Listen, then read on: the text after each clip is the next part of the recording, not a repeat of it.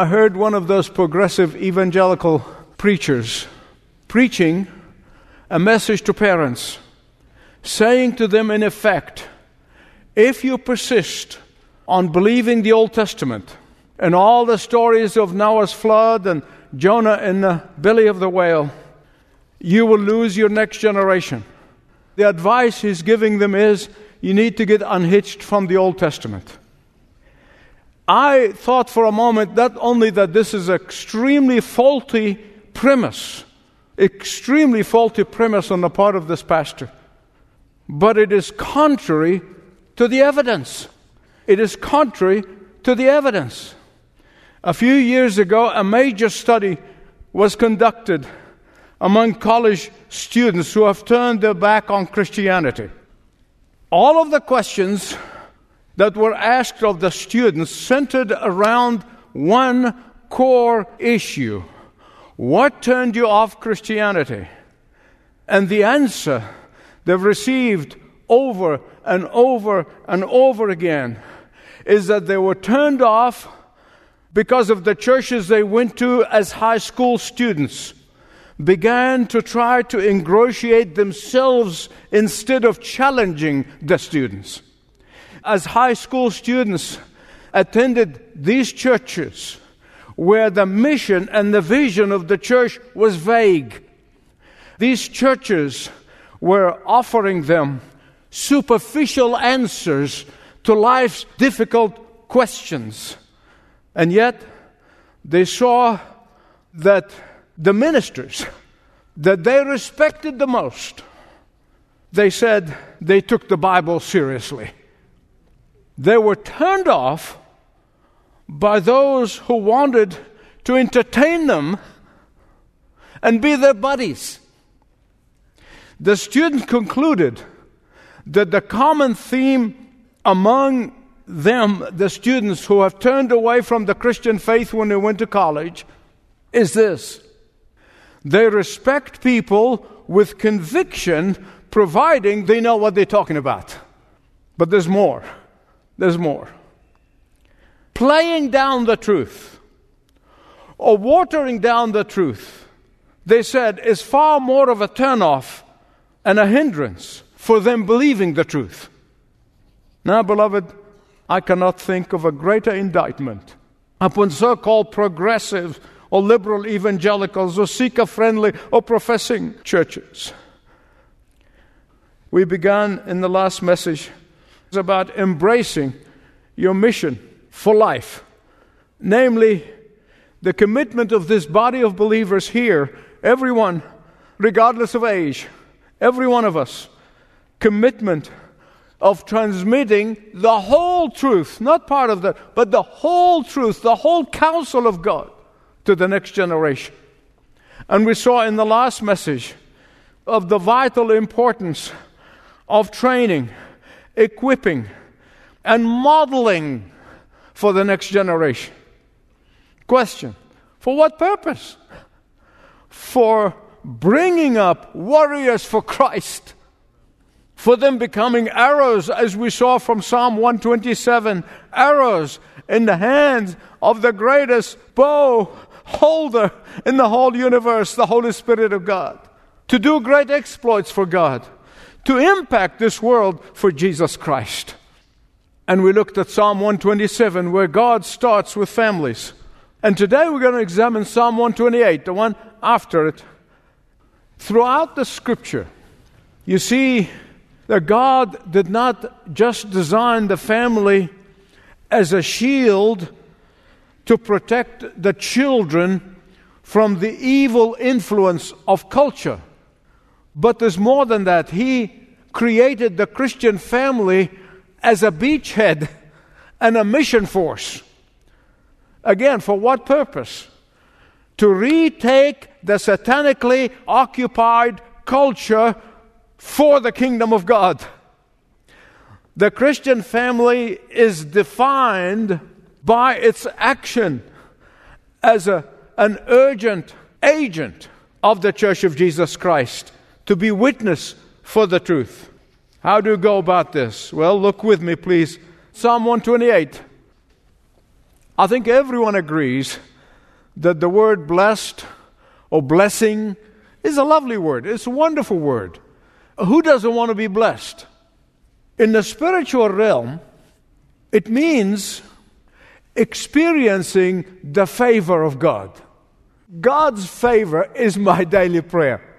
And not only for me and my ministry, trust me, when I pray for the favor of God upon the members of this church, upon the Leading the Way ministry and all the ministries associated with us, and for the partners who make this ministry possible. Above all, I pray for favor upon the next generation. You see, we often think of God as the one who has certain amount of graces, certain amount of blessings, certain amount of favor that he distributes around. But that's the wrong thinking. God, our God, has unlimited favor. God, our God, is so rich in mercy. God, our God, has untold and immeasurable grace and favor. And when you begin to think this way, it will change, it will transform your prayer life, especially for the next generation. This will motivate you to spend every waking moment working and praying on behalf of the next generation. The word blessing or favor is mentioned four times verses 1, 2, 4, and 5.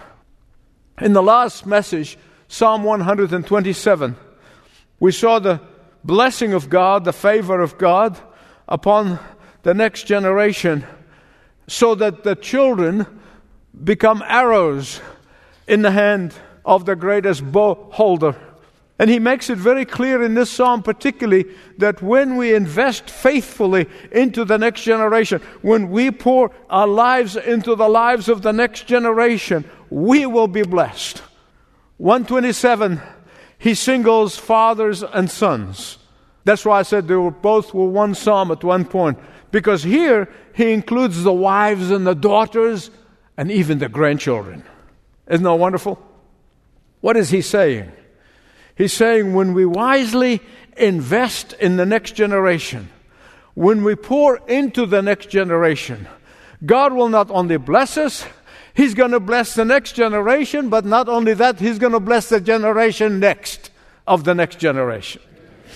Look with me, please, at the condition of the promise. You see, we all love to claim the promise, right?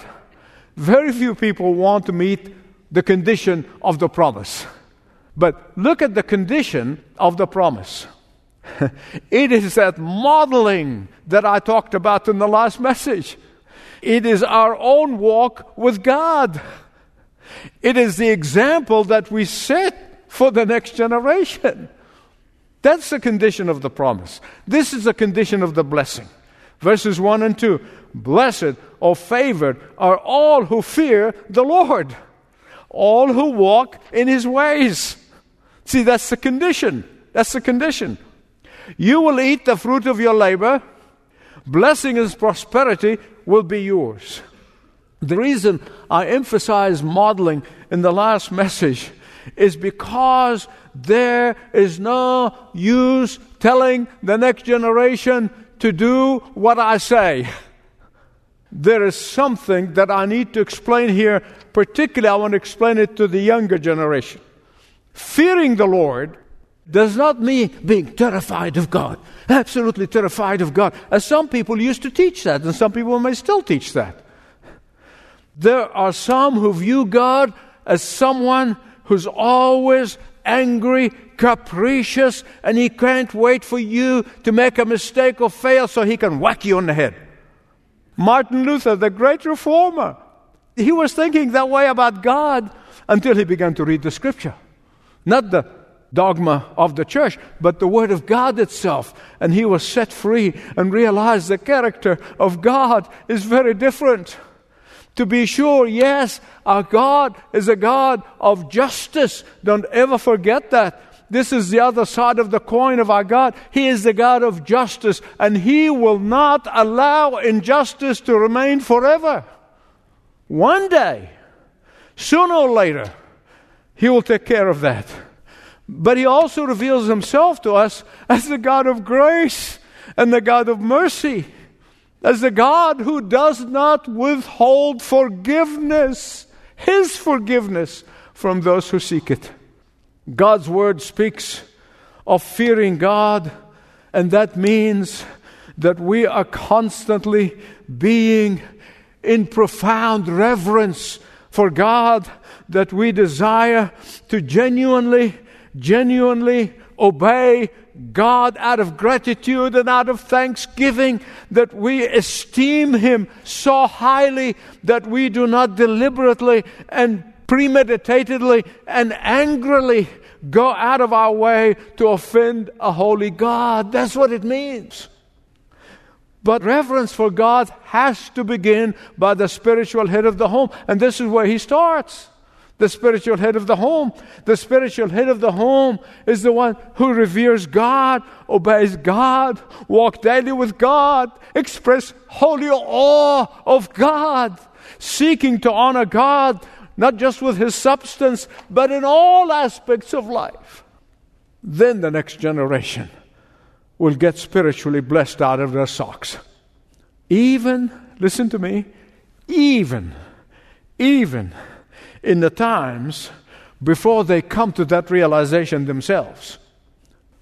For make no mistake about it, make no mistake about it, I know from personal experience and others' experience as well some of the next generation may go through the wilderness time before they will turn to the Lord.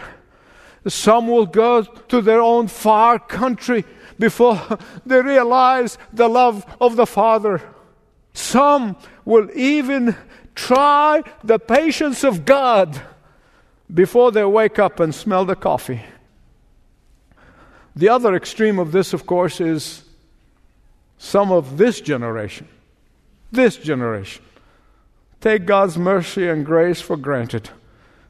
Some of this generation, not the, I'm talking about this generation, trivialize God and His Word.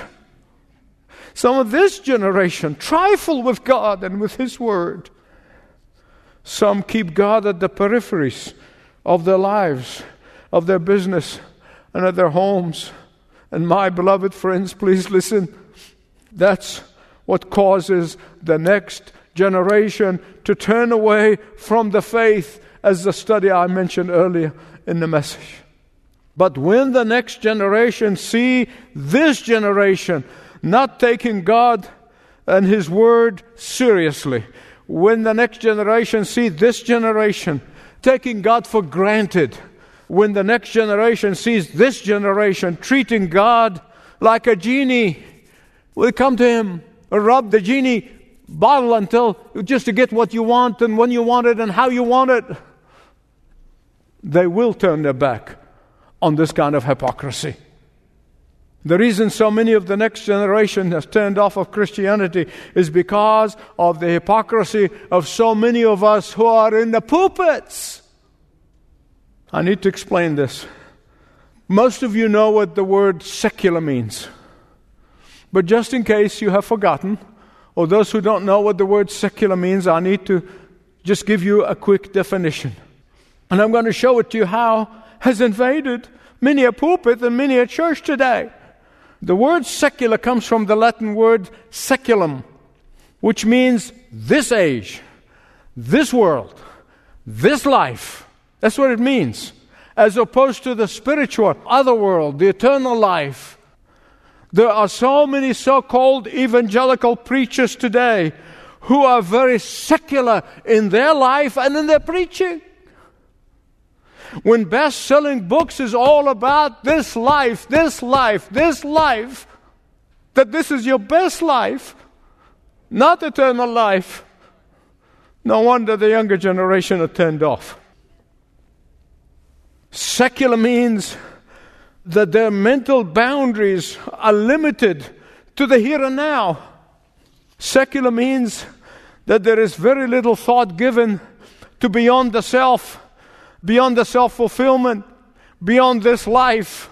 Secular means that we have given very little thought, if any, to our eternity in heaven, which is a long, long, long time. And beloved, when that happens, when that happens, instant gratification rules supreme. Today, so many church leaders see their congregations as consumers. Consumers to whom they sell their message, their books, and their material. Consumers to whom they market their ideas and their writings and their singing and whatever else they do. If we do not ultimately reject this secular thinking in the church, we will lose the next generation. And that is why the psalmist warns us that there can be no blessing to the next generation if this generation does not repent of secularism. If we do not place all aspects of life under the sovereign control of God. If we do not allow everything begins, continues, and ends with God, then whatever blessings we have will fly away. Isn't that where we are today? But all this has to begin in the thought process. It has to begin in the thought process. You say, why? Because action follows thought. Action follows thought. Say that with me. Action follows thought. And when the psalmist speaks of walking in God's way, He's not saying, think about God on Sundays.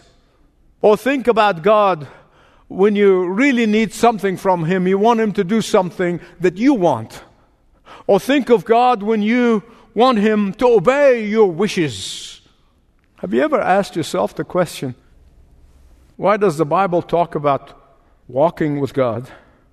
Walking with God. It never says sitting with God. There's a reason for that because walking indicates a forward motion. Walking indicates a growing process. Growing in what? Growing in our spiritual and biblical thinking.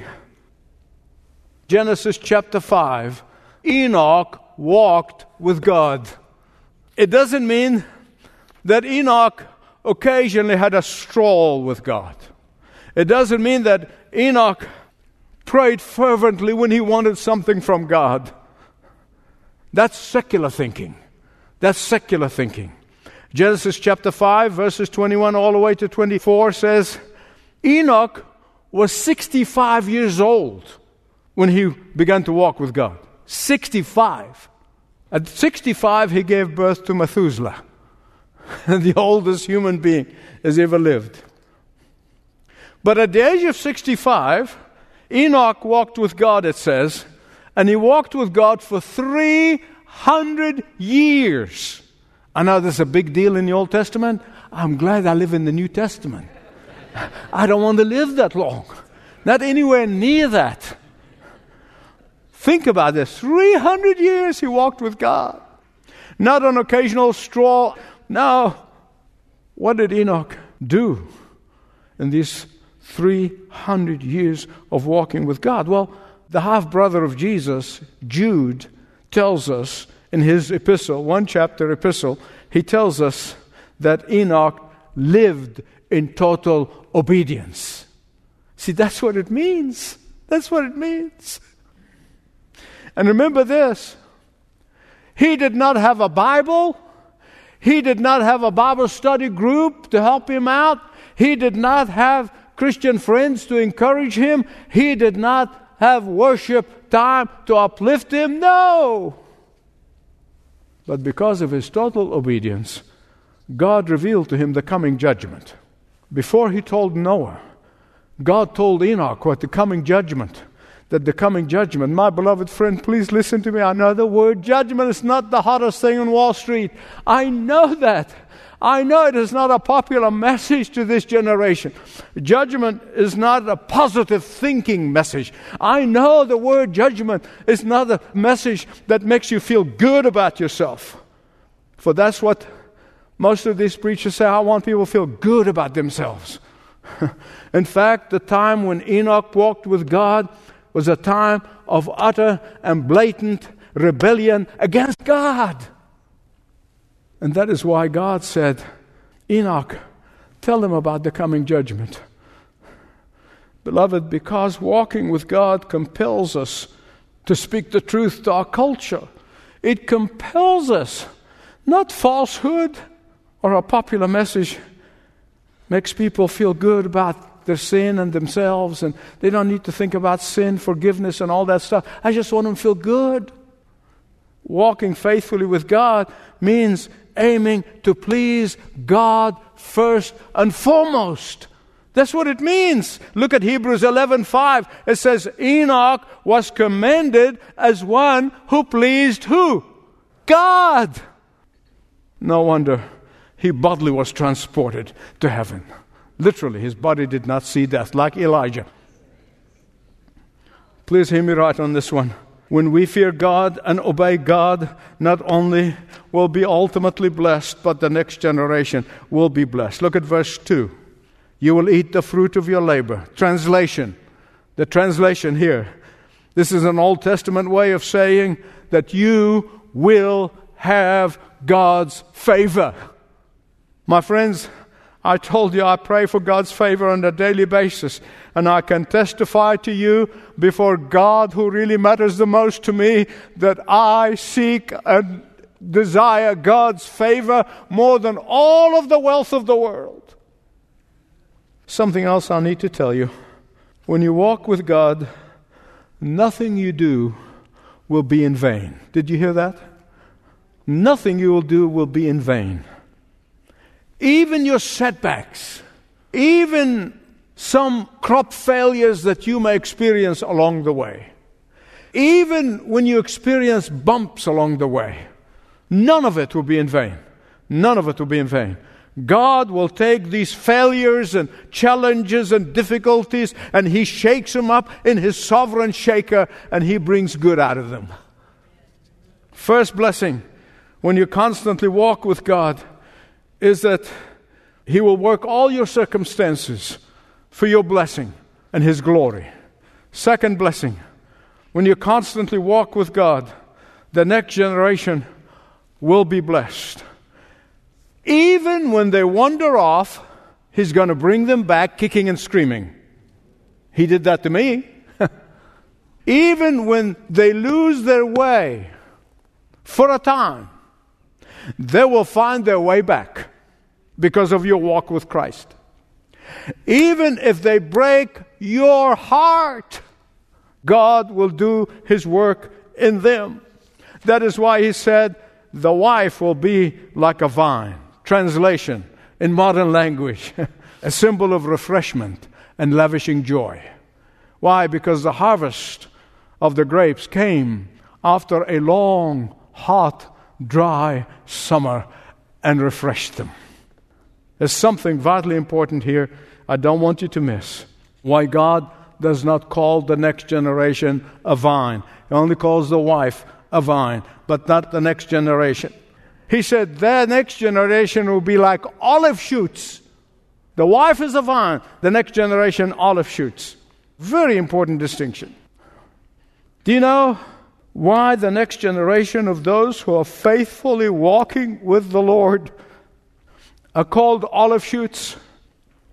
I'll tell you a few things about olive trees. Olive trees grow best, they grow best in hard, rocky soil. The roots go deep and they find their way into the craggy soil but they are very slow growing plant. In fact, olive tree never produces fruit or berries until seven years in the ground. And even then, the berries are not very good. You have to wait 10 to 15 years before the berries are really good olives. Talk about future generation. Listen to me. With perseverance, pruning, instruction, God will raise olive shoots in your home and in our church.